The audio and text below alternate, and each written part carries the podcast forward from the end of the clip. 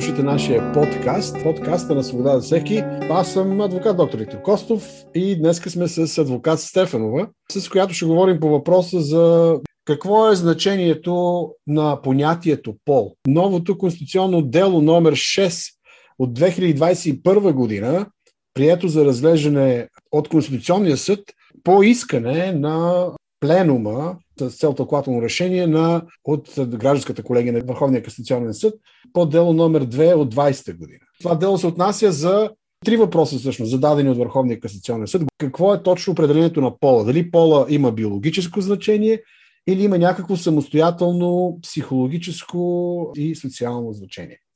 Това е нашата тема днес. Правно изглежда много сложна. Можем да проследим малко от развитието на самото дело. Здравей, Лена, как си? Добър ден, благодаря, добре съм. Радвам се за възможността да коментираме излязлото определение по допустимост на Конституционния съд. На първо място, определението за допустимост на практика допуска, но и коригира искането на Върховния касационен съд. Да си припомним какви бяха въпросите на Върховния касационен съд. На първо място, какво е обяснението на понятието пол, възприето от Конституцията и дали той има самостоятелно психологическо и социално изражение, което да е различно от биологичното.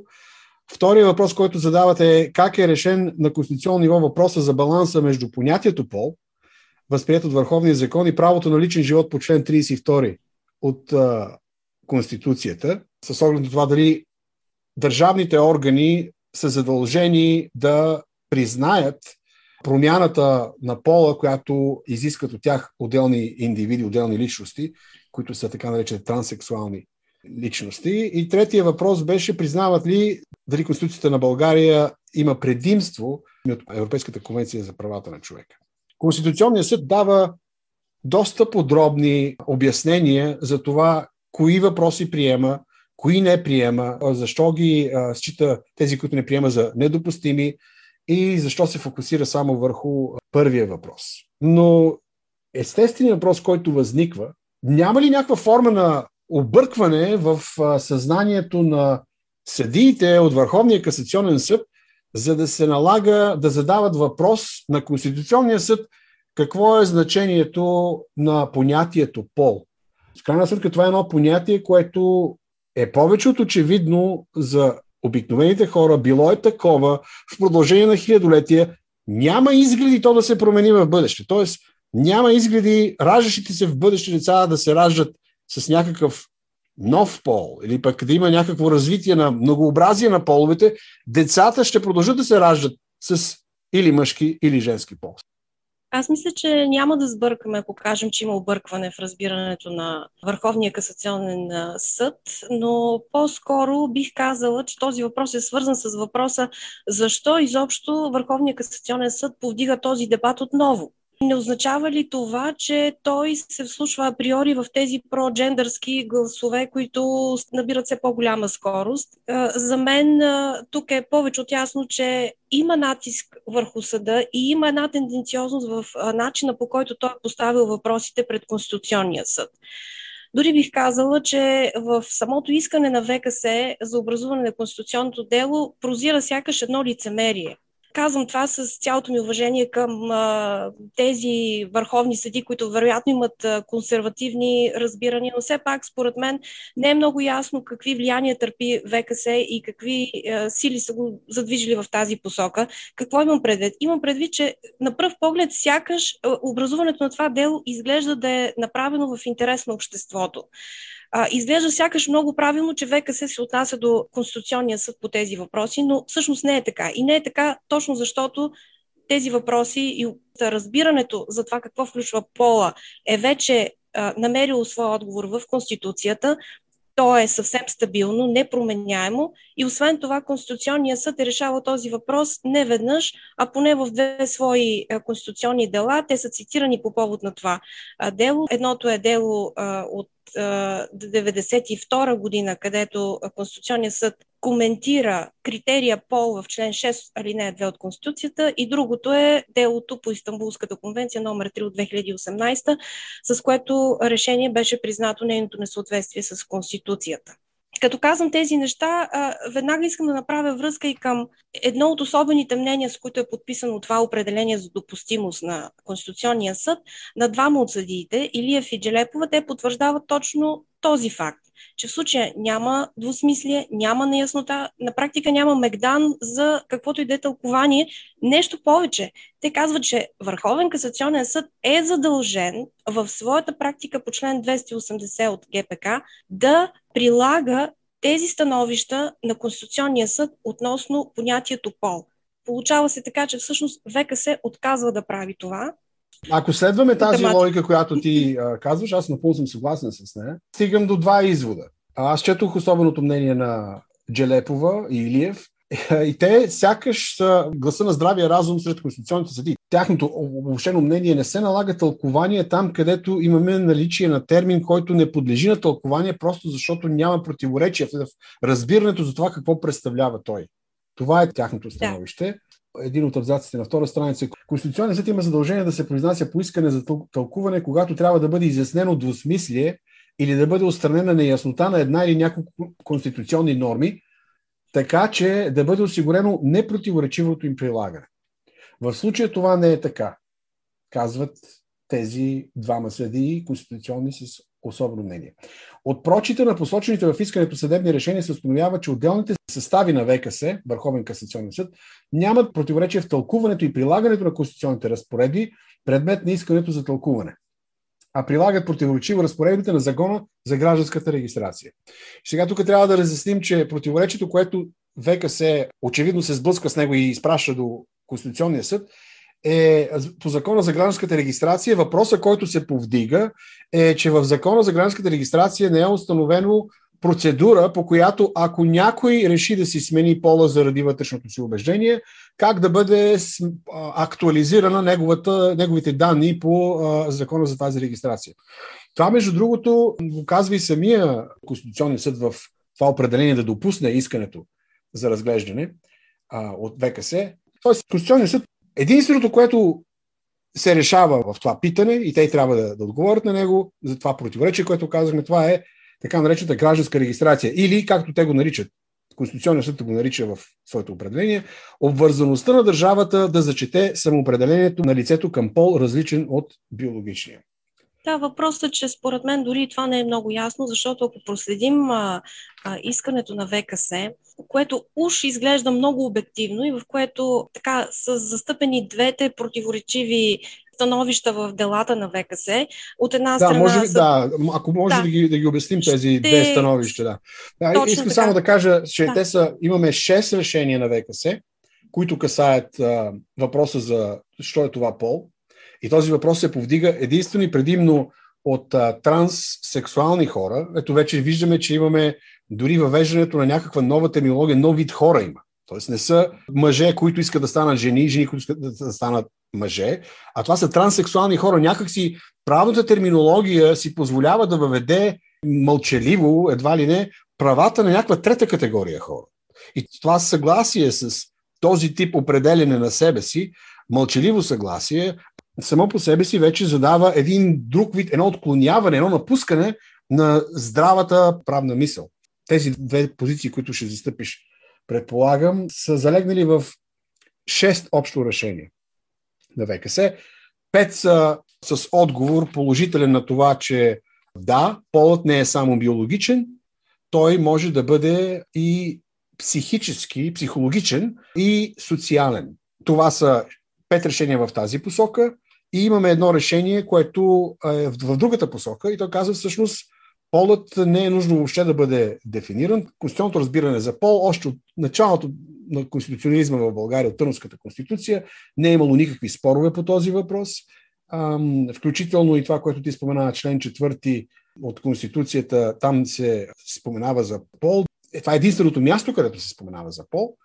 Така че няма, няма някаква основа за спор, ако проследим съдебната мисъл, съдебната практика, юриспруденцията от векове насам, да се, да въобще да се третира този въпрос. И сега изведнъж имаме някакъв наплив от обърканост в рамките на Върховния касационен съд, за това, що е пол до такава степен, че не могат да си отговорят и трябва да питат Конституционния съд при положение, че е вярно това, което ти каза.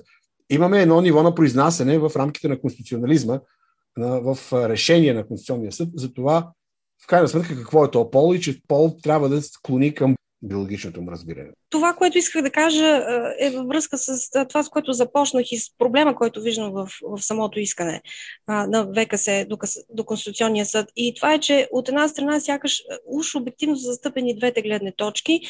Едната е тези решения, според които промяната в данните, вписани в регистрите за гражданска регистрация на такива транссексуални лица, трябва да се допускнат възоснова на два критерия медицински и юридически. Няма да се спирам на тях, взети заедно. Аргументите са почерпени от практиката на Европейския съд по правата на човека по член 8, който е свързан с зачитането на личния и семейния живот, в което се включва самоопределението на собствения пол. От друга страна, много обстойно, века се прави хронология на това, което и ти вече изброи.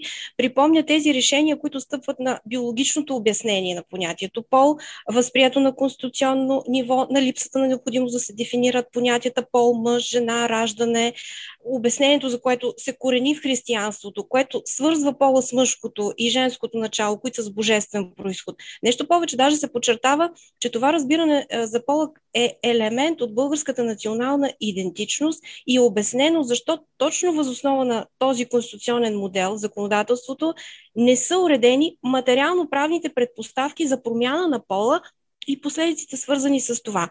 Съответно е обяснена и защо и вътрешното законодателство следва този конституционен модел и законите по същия начин не допускат еднополов брак, не допускат роднински връзки, които са различни от, тези, които са определени от биологичния пол. Съответно, в доклада на тази комисия, която е съставена във връзка с това тълкователно дело 2 от 20 година на ВКС, изрично се казва, че няма ред, няма законови предпоставки, няма условия в закона, които да допускат смяната на пола и свързаните с това последици. Ясно е защо няма. Конституцията го е формулирала и въпреки това се търси нов отговор. Търси се нещо и то е ясно, то е посочено и то е евентуалното признаване на юридически проекции на психологическия пол. Сега, в търсенето на този отговор, нещо повече се дават и насоки как да бъде решен този въпрос от Конституционния съд. Предлагат се ето тези критерии медицински и юридически. Предлага се непременно в предпоставките при положително решение на тълкователните въпроси да се заложат предпоставките за това допускане. И това са тези предпоставки, които са залегнали в пете решения на ВКС да, и най-вече на едно от тези пет решения, трето гражданско отделение има сред тях и четвърто гражданско отделение е най-така отявленото, отявлените защитници на положителния отговор на този въпрос. И тук ми се иска нали, да влезем и в малко разговор за това, правилно ли е възприятието за юридическо тълкование на пол, базирано на член 8 от Европейската конвенция, по начина по който те го тълкуват. Тоест такава степен на не точно вече личен живот, лична защита на, на някаква сфера от държавна намеса и външна намеса, а дори и фантазиите ти, болезнените ти несъответствия с реалността да се превърнат в защитена категория, която, съгласно Европейския съд, трябва да бъде защитавана от държавата. А не, разбира се, отговорът тук е категорично не, но това не стои по този начин за съдиите поискали разглеждането на това конституционно дело, защото те си позволяват, в обобщението на този доклад се казва, че понятието пол се допълвало от съвременното развитие на науката и обществото Точно и че съвременният български язик той имал по-широк обхват и най-важното, което ми прави впечатление, тази комисия стига до извода, че изясняването му в неговата правна проекция не може да спре до тук. Това казват те. Така че, според мен, от гледна точка на Европейската конвенция за правата на човека, която а, би трябвало да е стожер на, на тези консервативни, естествени права и свободи, тя не може да позволява подобно разширено тълкуване, но на практика и там вече има пукнатини и пробойни. В интерес на истината, това, което прочете, то е на страница 6 от искането на Върховния касационен съд. То е поставено в контекста на възможни два подхода. В този доклад, това, което казва Върховния касационен съд е, че казва, че са възможни два подхода, които изпълват понятието с правно съдържание. Първият подход, понятието пол, първият подход изхожда от биологичното обяснение, биологичен физиологичен пол, според което човешките индивиди се разделят на мъжки и женски. Това е повече от ясно, категорично е казано. Съгласно това обяснение, разделянето е според притежаваната или преобладаваща, казахме за някои много изключителни случаи има, съвкупност от полови белези. Тоест, притежаваната съвкупност полови белези, външни полови органи, специализация в производство на полови клетки и така нататък. Това е първия подход, това е биологичния. И това много хора биха казали, ами да, това е подхода, който би трябвало да се придържаме, защото няма основание да го напуснем. Аз имам обаче бележка по този въпрос. И сега ще направя. Втория подход а, заявява, че а, нали, пола би могъл да бъде правно тълкуван последния начин. Това е който ти каза. И аз отново ще го посоча, за да можем да направим сравнение. А това е, че полът включва и онова, което към понятието добавят съвременното развитие на науката. Искам да го отбележим това и обществото. Тоест имаме развитие на науката, имаме развитие на обществото. Какво е това развитие, никой не ти казва. Къде се е развило обществото, нещата да излизат вън от контрол по отношение на реалността. Но тук не говорим за ВКС. Тук говорим за подхода на част от ВКС. И в този доклад на комисията да. те казват, че това е втория подход, който някои от да. отделенията на ВКС, преди всичко четвърто и веднъж трето, взимат такава гледна точка. Тоест, развитието на пола включва съвременното развитие на науката и обществото, включително и готовността да възприемат и нетипичната сексуална ориентация на човешкия индивид. Тоест, пола е това, което а, е сексуалната ти ориентация. И самия факт на употребата на термина сексуална ориентация е изключително проблематичен, защото регулярната му употреба създава впечатлението за някаква правна възможност, правна реалност. А на практика сексуалната ориентация не е нищо друго от избор на сексуално поведение. А като кажеш сексуална ориентация, ти си казваш, и ми имаме и право на сексуална ориентация. И ако проследим законодателството в рамките на страната, виждаме, че всъщност в основните закони, закон за, дори ако искаш за равенството на мъжете и жените, който е скорошен, закон за домашното насилие, семейен кодекс, които говорят за някаква форма на полови взаимоотношения между половете, там няма определение на пол. Не е включено определение на пол, което да включва нещо извън така наречения биологичен подход и да включва сексуалната ориентация и така нататък на човешки индивид. Аз съм за разбирането, че полът е много повече от биология. В случая полът като биологичен, според мен, се използва като подход в неговото правно тълкуване, единствено с целта да се отдели от неговото неправилно тълкуване, като пол, който е съвкупност от сексуална ориентация, чувства, въжделения, желания, възможности за сексуални действия и възприятия на себе си. Като противопоставяне на психологическия пол. Като противопоставяне на психологическия пол. Това противопоставяне е, според мен, адекватно. И ние би трябвало да отчитаме този факт. Хората с теория на еволюцията биха казали, да, човек е само биология, но това просто не е вярно. Защото както има полови белези човека биологически, които го правят мъж и жена, така виждаме такива полови белези и сред животните. Животните също са мъжко и женско. Това им позволява да се репродуцират. Така както и хората имат поколение, защото са мъж и жена. Никога мъж с мъж не е имал поколение, нито жена с жена е имала поколение, с изключение на тези възможности, които дава съвременната така наречена развита наука. Какви са етичните последствия от развитието на науката, никой не казва. Етично, моралните, дори ако искаш християнските, религиозните. И тук е разликата между чисто биологичното третиране на пола, което има един животински елемент в него, и другото третиране на пола. Тоест, третирането на пола като нещо повече от само биология. И кое е това нещо повече? Сега, този втория подход, преди всичко на четвърто отделение от ВКС, възприема това, че пола е повече от само биология. И до тук може да кажеш, ами да, точно така е. Хората са различни от животните. И те казват, ами да, ето вижте, имаме развитие на науката и на обществото и затова пола вече в един момент е въпрос на сексуална ориентация на лично възприятие, казват те. И фактически само до точката, в която казва, че пола е нещо повече от чиста биология, те са прави. От тук нататък излизат в стратосферата и губят връзка с кораба майка, ако можем да употребим този популярен израз. Когато казвам, че пола е нещо повече от чиста биология, аз съгласявам ли се с втория подход? Както вече казах и заявих, не се съгласявам, напротив, точно обратното. Не се съгласявам. Какво предлагам обаче в заместителство на тяхната гледна точка и в подкрепа на тезата, че пол е повече от само биология. Тоест, човека е само един животински вид. Ми ние имаме на разположение това, което се нарича морал, съвест и разбира се, тази съвест е резултат от душа и духовност. И затова човек е различен от животните, а защото той се определя от неговото съществуване в своята душевност и в своята духовност и в своята съвест и в своята етика. Човекът може да различава добро от зло. Това се нарича морал. И точно това е неговата характеристика, която го прави човек различен от животните. Включително и в своето възприемане на себе си като човек, като мъж и като жена.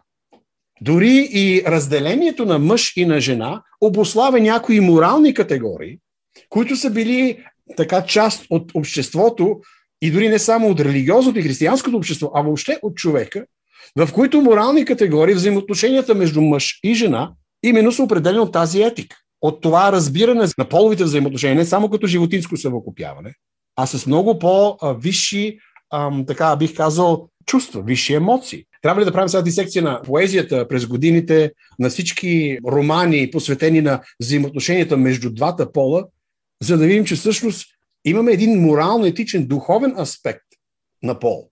Ромео и Жулиета ще бъде Ромео и Ромео, или Жулиета и Жулиета. Или пък виждаме такъв правен проблем, връщам се на проблемите в а, искането на ВКС и уше на цялата тази дискусия, какво се случва с транссексуален индивид, личност, която си е сменила пола, а в същото време е в брак. Става ли този брак еднополов? Не е отговорено на този въпрос. Това е един от въпросите. Какво се случва с децата? Трябва ли а, да се прекрати родителското взаимоотношение между съответния родител с сменен пол и съответното дете? Това са дефинирани правни въпроси, но сякаш в тях е загубен здравия разум и разбирането, че те са не само правни въпроси, не само биологични въпроси, те са морални въпроси. Те са духовни въпроси. Има аспект на морал и етика в тях, които са абсолютно обвързани с така нареченото понятие пол. Аз мисля, че е изключително голям проблем, че това искане на ВКС и анализа, който прави вътре, не съдържа точно тази морална страна. Че ВКС не е в състояние да разтълкува настоящото време и да оцени по правилен начин този морален релативизъм и да вземе адекватни решения. Според мен това искане е признак за неспособност за истинско и независимо правосъдие, взимане на решение според закона и вътрешното убеждение и способност да се отсъжда между доброто и злото, между правилното и кривото. Между другото, това е прерогатив на всеки един човек, камо ли за един съдия, който неминуемо трябва да може да направи тази преценка и да включи този морален аспект вътре. Това, че отсъства, е голям проблем на, на, на подхода въобще на съда. Ти особено не веднъж си повтарял а, в нашите писмени публикации, в нашите конферентни изяви, че закона е кодифициран морал и това е наистина един много важен фундамент. Виж, аз това го отдавам на, ако си спомняш при комунизма как се практикуваше право. А още голяма част от юриспруденцията в България не може да се оттърси от разбирането, че всъщност правото не е само някаква суха материя, която не е свързана с човешкия живот. От друга страна пък и, и имаме разбиране защо това е така, защото справедливостта също е морална категория. А по времето на идолопоклонското комунистическо тоталитарно общество, държавата беше източник на всичко. И когато държавата е източник на всичко, ти фактически, библейски казано, ако се покланяш на идоли, започваш да си приличаш на идола. И тогава, когато държавата не се отнася с хората като нещо с друго, освен като с някакви единици, които трябва да функционират, за да може да съществува бюрокрацията, то тогава имаше и такъв тип правораздаване. Сега в интерес на истината искам да защита малко от Върховен касационен съд. А, когато има някаква такава противоречива практика или, или нещо, те се занимават с дела. И това е съвсем логично. Знаеш, че когато се подаде жалба, на жалбата трябва да се разгледа и трябва да, се, да й се обърне внимание. В този смисъл, наистина има редица жалби, които са подадени от така наречените транссексуални хора, включително и по повод признаване на полов брак. Това са редица такива административни дела, които бяха заведени напоследък и чиято цел е именно е, е някаква форма на промяна на обществото чрез промяна на законодателството. Всъщност, завеждането на тези административни преписки а, с въпроса искам да си смена пола, а, обаче не може, защото няма такава възможност за смяна на пола в административния закон или закона за гражданската регистрация. Е точно такъв тип сухо правораздаване, в което абсолютно отсъства желание или пък има наличие на страх за това да се реши въпроса про справедливост. Тоест, освен да се опреш на закона, Ти се опираш и на справедливостта, на вътрешното убеждение, което идва от справедливостта. Това е смисъл на това съдилищата да решават по закона и вътрешното убеждение. Защото вътрешното убеждение се, се прави връзка с това човешко разбиране за справедливост, за нормалност, за реалност. И тази невъзможност, според мен, е една от причините тези дела и самото законодателство да се налага да се стига до едно такова тълкователно решение. И веднъж, когато ти влезеш вече в детайлите на съответните законови актове, подзаконови актове, подзакончета и така нататък, още веднъж казвам, третирането на член 8 от Европейската конвенция за правата на човека от самия Европейски съд е неправил. Защото ако погледнем за какво става дума в член 8, който съвсем логично и нормално защитава свободата на неприкосновеност на кореспонденцията, свободата на неприкосновеност на личния и на семейния живот, от логиката на самия член 8 става ясно кой личен живот защитава а, конвенцията от намеса на държавата и от външна намеса.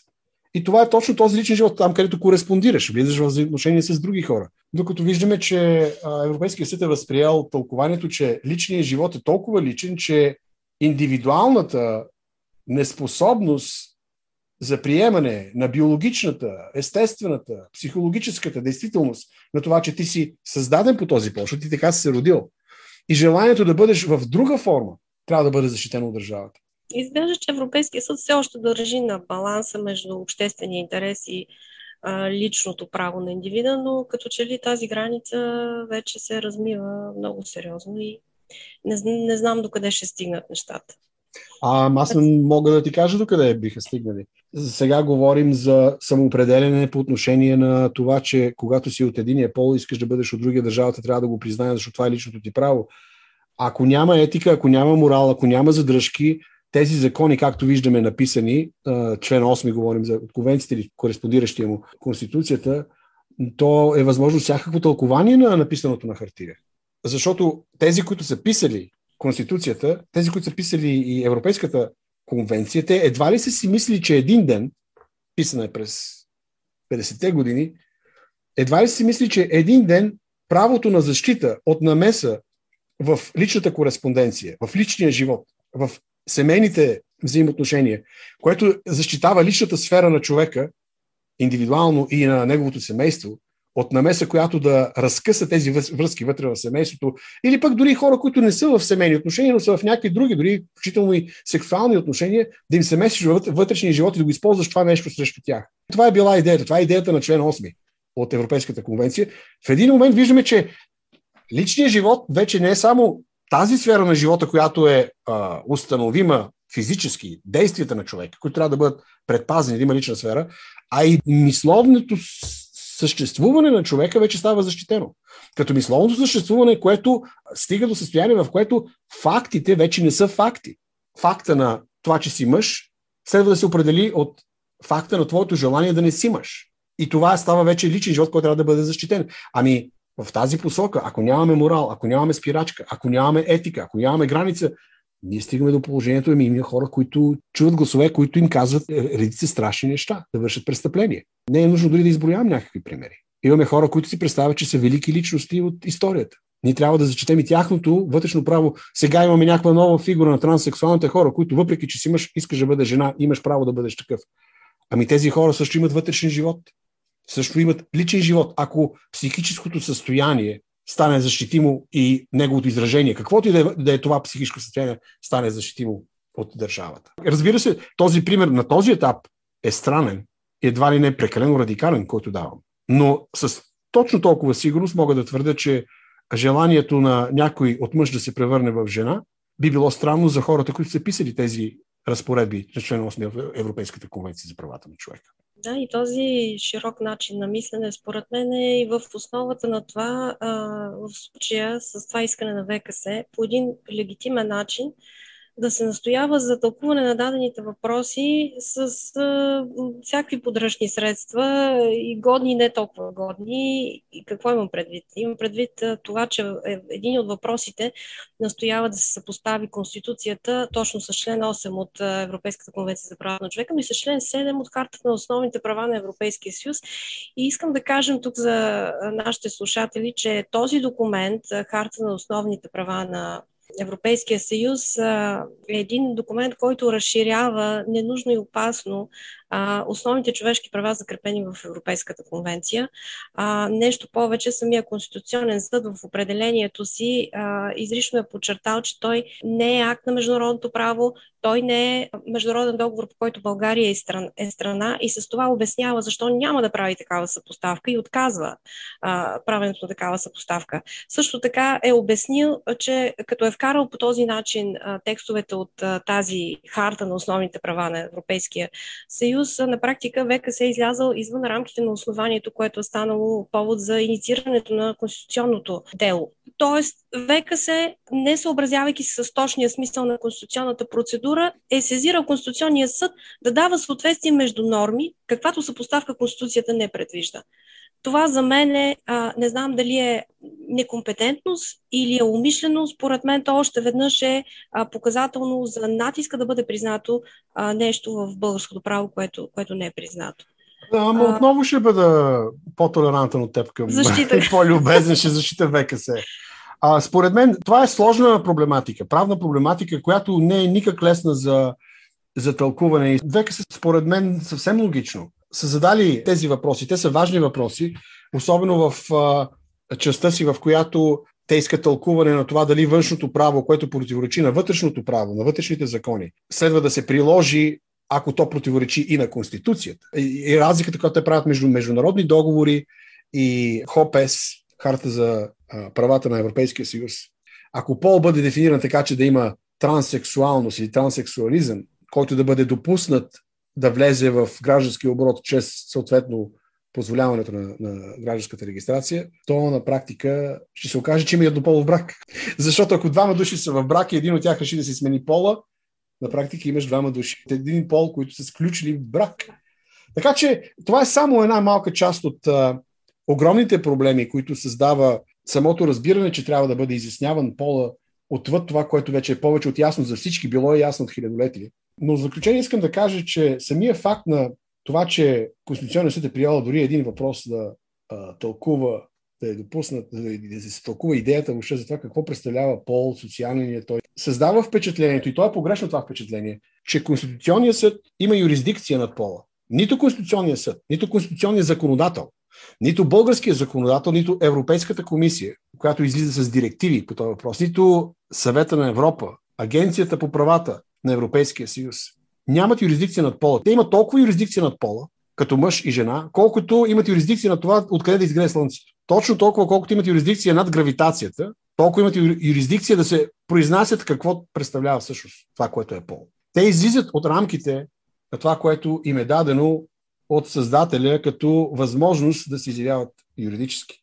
Затова най-доброто, което може да направи Конституционния съд е да признае за пореден път очевидното. Да, и да призная очевидното. И, и предполагам, че точно да. така ще стане. Да, защото не би си противоречал, да. според мен, в и не би допуснал непоследователно за своите решения. Аз не мога да гарантирам очаквам. за това. Но също време трябва да отчитаме и факта на огромния натиск на тези, които искат да променят същността на човешкото същество, на човешкото битие. Защото да, да третираш някой съставен пол за това, че той не принадлежи на този пол, е замяна на тази божествена същност, която до голяма степен и почти изцяло дефинира начина по който функционира човека. Човекът е мъж и жена, винаги е бил мъж и жена, мъжко и женско ги създаде, това е библейски модел. Дори и хората, които не са последователи на Библията, цели цивилизации, никой не си е позволил да се противопостави на това разбиране от хилядолетия, хилядолетна практика и правна и юриспруденция. Просто това е нещо съвсем ново. Съвсем ново, съвсем радикално, крайно радикално. И аз се очудвам от плахостта, с която българските мислители, политици, юристи пристъпват на, на пръсти около фактите и не ги заявяват такива каквито са. Искрено се надявам това нещо да има своето разрешение. И посоката, разбира се, до този момент е положителна, с оглед на подхода към Истанбулската конвенция на Конституционния съд и така нататък. Така че, в крайна сметка, макар и излишен, този правен диалог между а, върховните съдилища може би не е толкова излишен и ние ще продължим да го следим. Благодаря ти за участието. Благодаря и аз. Да, бяхме с адвокат Немена Стефанова от Свобода за всеки. Аз съм адвокат доктор Виктор Костов. Заповядайте, слушайте този подкаст, разпространявайте го, запишете се за нашия бюлетин в интернет свободавасеки.com. До нови срещи!